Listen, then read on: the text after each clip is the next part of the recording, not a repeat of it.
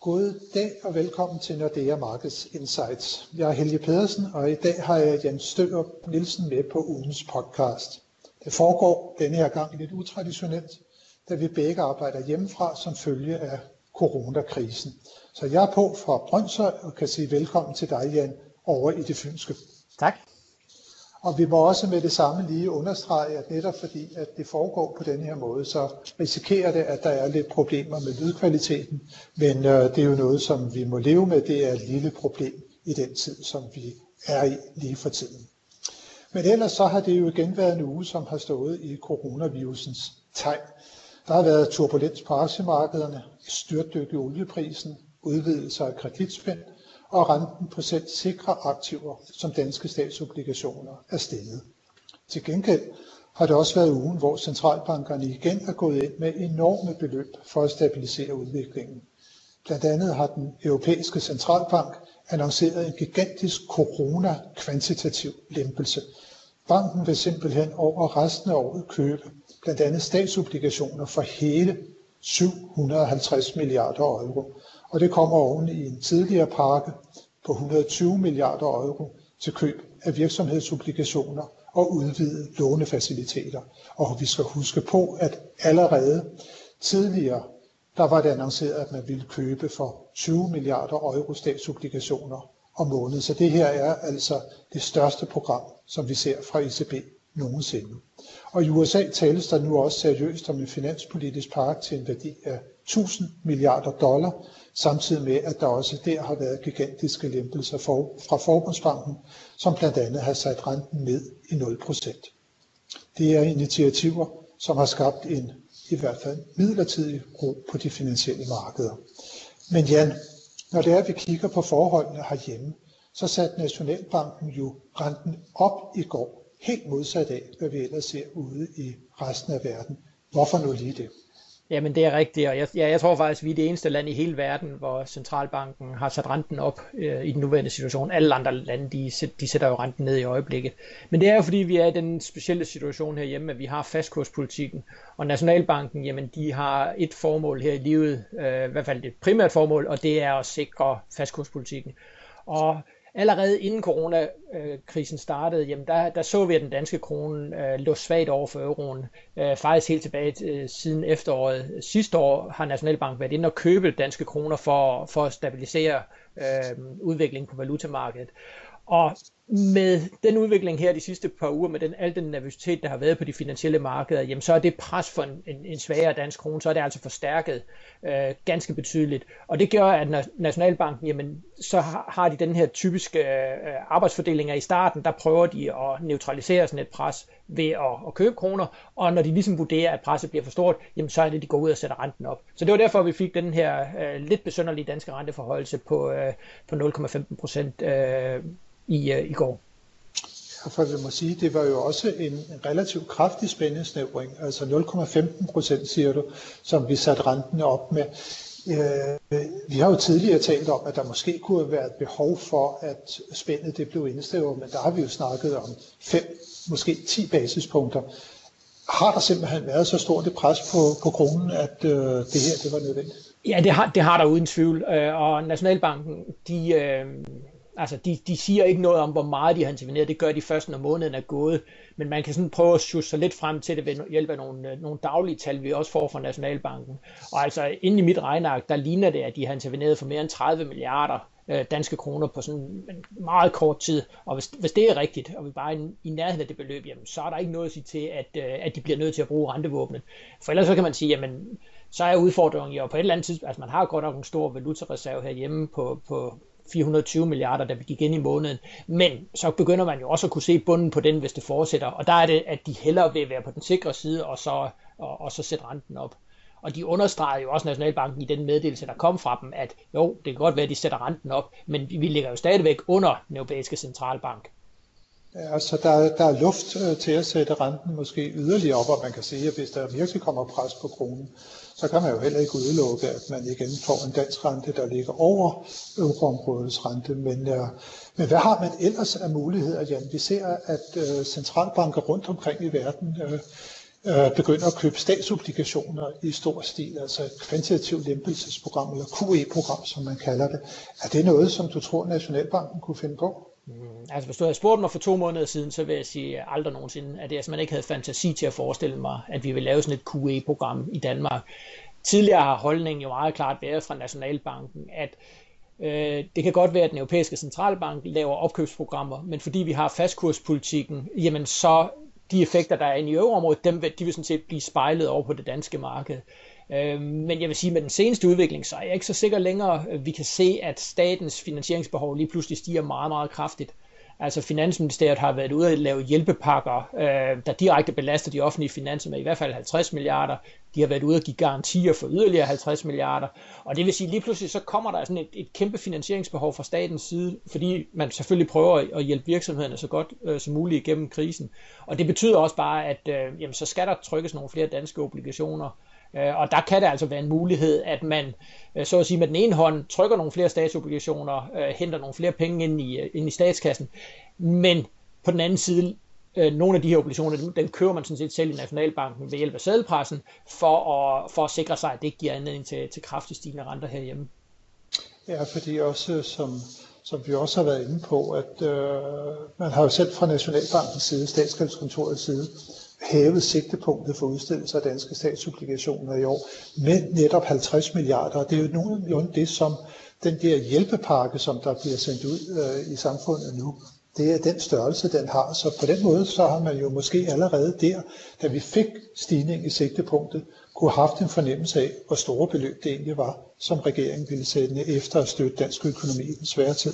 Ja, der var det jo, at jeg i hvert fald sad og rev mig lidt i håret der, da vi fik øh, øh, meddelelsen fra statsgældskontoret om, at de vil øge salget af danske statsobligationer med 50 milliarder. Og når jeg så kiggede ind på Finansministeriets hjemmeside, jamen, så stod der på det tidspunkt, at, at de kun havde ekstra udgifter for 4-5 milliarder. Men det viser jo så, at der var en meget god forklaring, at øh, en af de efterfølgende dage, jamen, så kom der jo øh, endnu en af de her store hjælpepakker, øh, så, så vi nu er op over 50 milliarder. Men altså, der er jo nogen, der snakker, øh, Krake var ude med en analyse, øh, eller et forslag, hvor de var ude og sige, at man skulle lave en statslig hjælpefond på helt op mod 300 milliarder, og så begynder vi jo lige pludselig at snakke rigtig, rigtig mange penge. Og der kunne en af måderne ligesom at, at få de her penge ind i den fond, jamen det kunne være, at centralbanken laver et, et opkøbsprogram. Ja, Kraker har nævnt 300 milliarder, og vi hørte jo også Nikolaj Vammen, vores finansminister, være ude og sige, jeg tror sammen med Simon Koldrup, at det kan sagtens være, at det er, hvis krisen den kommer til at blive dybere, at vi så kommer til at smide 60 milliardbeløb efter øh, dansk økonomi. Og det øh, er jo også noget af det, der kan tale for, at man øh, enten laver noget fondsagtigt, eller at man løbende ligesom kommer med øh, nye udstedelser af, af relativt store beløb af statsobligationer. Tror du, det kan ske et problem i markedet i dag, hvis det er, at man ikke har netop for eksempel Nationalbanken til at være køber? Ja, og igen, altså hvis vi spoler, eller spoler tiden to måneder tilbage, så vil jeg sige nej. Øh, Danmark kan sælge alle de statsobligationer, øh, vi overhovedet har lyst til, fordi at vi har så god en kreditkvalitet. Og vi har jo stadigvæk en god kreditkvalitet, men vi kan jo i hvert fald se lige nu, som, som det er, situationen er på de finansielle markeder, jamen så specielt udlændinge, jamen øh, de, øh, det er ikke sådan, at de sælger ud af de danske værdipapirer, men de køber bare heller ikke øh, i samme omfang, som de har gjort tidligere. Formentlig fordi de har, har mere end rigeligt at gøre med, med deres egen hjemmemarkeder. Øh, så jeg tror ikke, at vi vil kunne få øh, hjælp fra, fra udenlandske investorer til at, at købe alle de her statsobligationer. Øhm, man vil formentlig kunne få pensionskasserne til at, at bidrage med noget, men jeg, jeg synes, det er... Øhm, jeg, jeg, jeg tror virkelig på, at man så også vil sige, jamen det er så ekstraordinær, ekstraordinær situation, så man også skal have, have Nationalbanken på, på banen, øh, præcis ligesom man gør i den europæiske centralbank. Ja, det, det er fantastisk spændende tider, som vi lever i øh, lige for tiden. Og man må også sige, hvis vi kigger på den danske realøkonomi, så det er jo også øh, spændende, hvad der kommer til at foregå. Det var i sidste uge, øh, vi fik øh, lukket grænserne til udlandet. Vi har fået det her øh, forsamlingsforbud. Nu må vi kun være 10 sammen på gaderne. Men alligevel virker det på mig som om, at der er lempeligere vilkår i, i Danmark for tiden. Det er for eksempel langt fra alle vores forretninger, som der er blevet lukket ned. Øh, når jeg går en tur her på min lokale Fredsundsvej omkring Brøndshøj Torv, så holder forretningerne åbne. Jeg kan se, at der er mange kvinder, der kommer ind i den lokale garnbutik, fordi at nu skal der altså virkelig øh, strækkes igennem i, i disse tider. Øh, hvis det er, at vi ser på størrelsen Jan, af de pakker, der er kommet, vi har fået kompensationsordninger til selvstændige, vi har fået ordninger, hvor de faste udgifter de kommer til at blive betalt, øh, og så videre, og så videre. Helt, helt, helt ekstraordinære tiltag. Hvor tror du, at det at dansk økonomi kommer til at bevæge sig hen øh, i lyset af, af både coronakrisen og så de her hjælpepakker fra, fra staten, der er uset i størrelse? Ja, og det er jo et rigtig, rigtig godt spørgsmål. Altså, jeg sige, den, hvis vi skal starte det nemme sted, så det gode er, at dansk økonomi kommer jo ind i den her krise på, ja, på, på et så stærkt niveau, som vi aldrig har været før. Vi havde rekordhøj beskæftigelse. Øh, man havde overskud på de offentlige finanser. Man havde en meget, meget lav gældskvote. Øh, vi havde overskud, eller vi har overskud på betalingsbalancen på mere end 200 milliarder over det sidste år. Altså, så, så et eller andet sted er det jo en fantastisk stærk situation, Danmark går ind i den her krise øh, med. Og igen, altså hvis vi bare kigger internationalt, jamen vi står jo langt, langt stærkere. Også til at kunne hjælpe vores virksomheder, hjælpe husholdningerne igennem det her, end for eksempel man gør øh, i nogle af landene syd for Alperne. Øh, så så det, det er selvfølgelig en god nyhed. Den knap så gode nyhed, det er, at vi undgår på ingen måde at komme ind i recession. Øhm, vi har ikke så mange nøgletal, der ligesom kan, kan fortælle os, hvor, hvor, hvor slemt tilbageslaget bliver. Øh, men altså, at vi får en negativ vækst både i første og anden kvartal, det, er, det, burde, være, det burde være temmelig sikkert.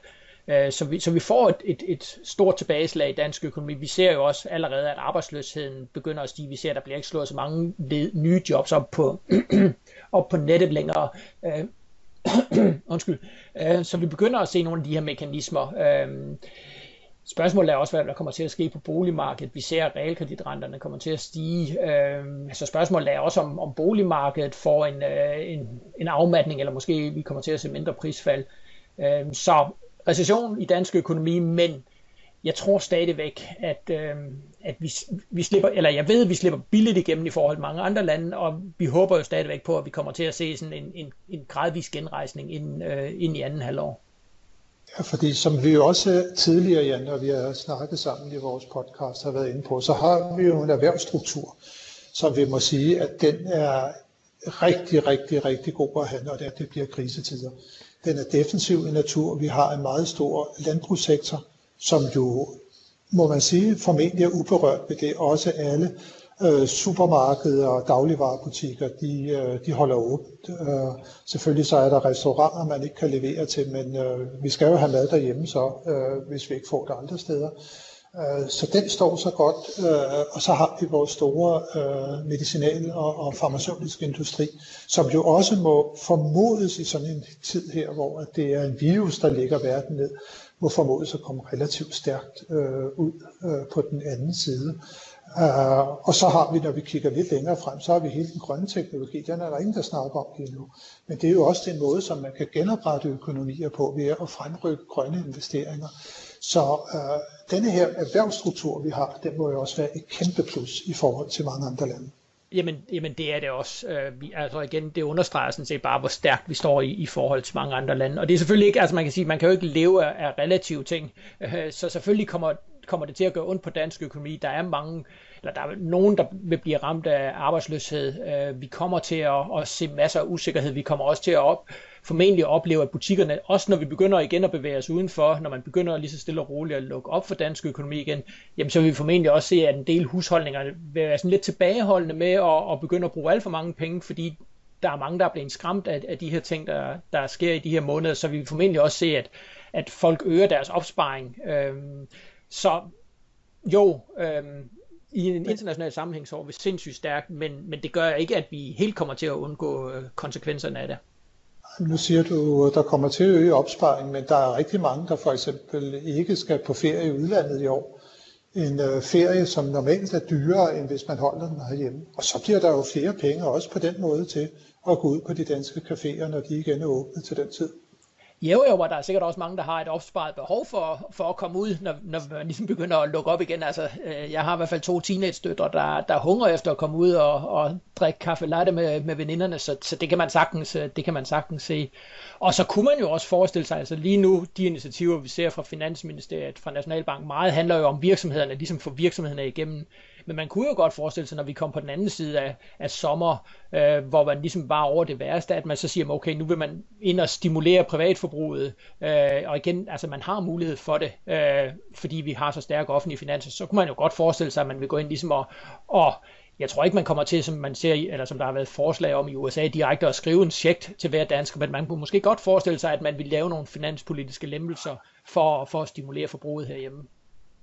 Men i den forbindelse skal vi også huske på, at man kommer med en udbredt grad af lønkompensation.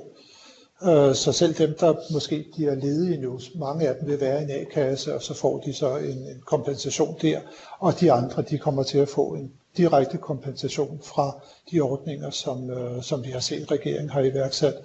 Så jeg synes personligt, at det er, der bliver gjort rigtig, rigtig meget for at øh, måske sikre, at det er at de her øh, anden runde effekter, de kommer til at blive minimeret øh, herhjemme. Ja, jeg, jeg er fuldstændig enig.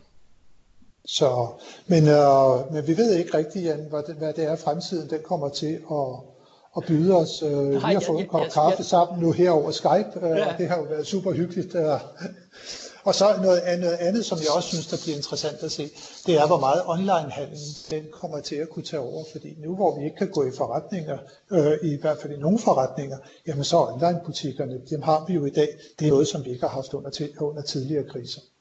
Ja, og i det hele taget hele vores teknologiske niveau herhjemme, igen øh, er det noget af det, som gør, at vi, vi formentlig slipper billigere igennem det. Altså bare det, at vi alle, eller rigtig mange har mulighed for at arbejde hjemme, øh, det er jeg ikke sikker på, at man, man nødvendigvis har de samme øh, forudsætninger i, i mange andre lande. Så hele vores teknologiske vidensniveau øh, og, og udvikling, jamen det gør også, at, øh, at vi har nogle fordele i forhold til mange andre lande. Ja, I den grad så har vi en høj grad af kriseberedskab, kan man sige, i samfundet, og det er jo også fantastisk vigtigt at understrege, at hele samfundet står sammen om at bekæmpe denne her coronakrise. Men øh, Jan, Øh, vi skal snart til at, at, at slutte af nu her. Vi kan lige nævne, at det var det, vi var inde på. Vi har ikke så mange tal at forholde os til endnu, men i næste uge, der får vi altså nogle rigtig spændende øh, tal. De kan blive decideret nervepirrende, da der kommer de her super vigtige PMI-tal fra øh, blandt andet øh, euroområdet, fra nogle af de store lande der. Og der begynder vi altså for alvor at kunne se, øh, hvordan det er, at coronakrisen den, øh, kommer til at påvirke realøkonomierne. Så vi siger tak for nu. Uh, tusind tak, Jan, for, at, uh, for samtalen her. Og tak til alle jer, som har lyttet med til denne uges podcast. Vi holder gang i podcast, selvom der er coronakrise, så vi håber også, at I vil være med, når vi er tilbage næste uge med friske analyser og vurderinger af de finansielle markeder.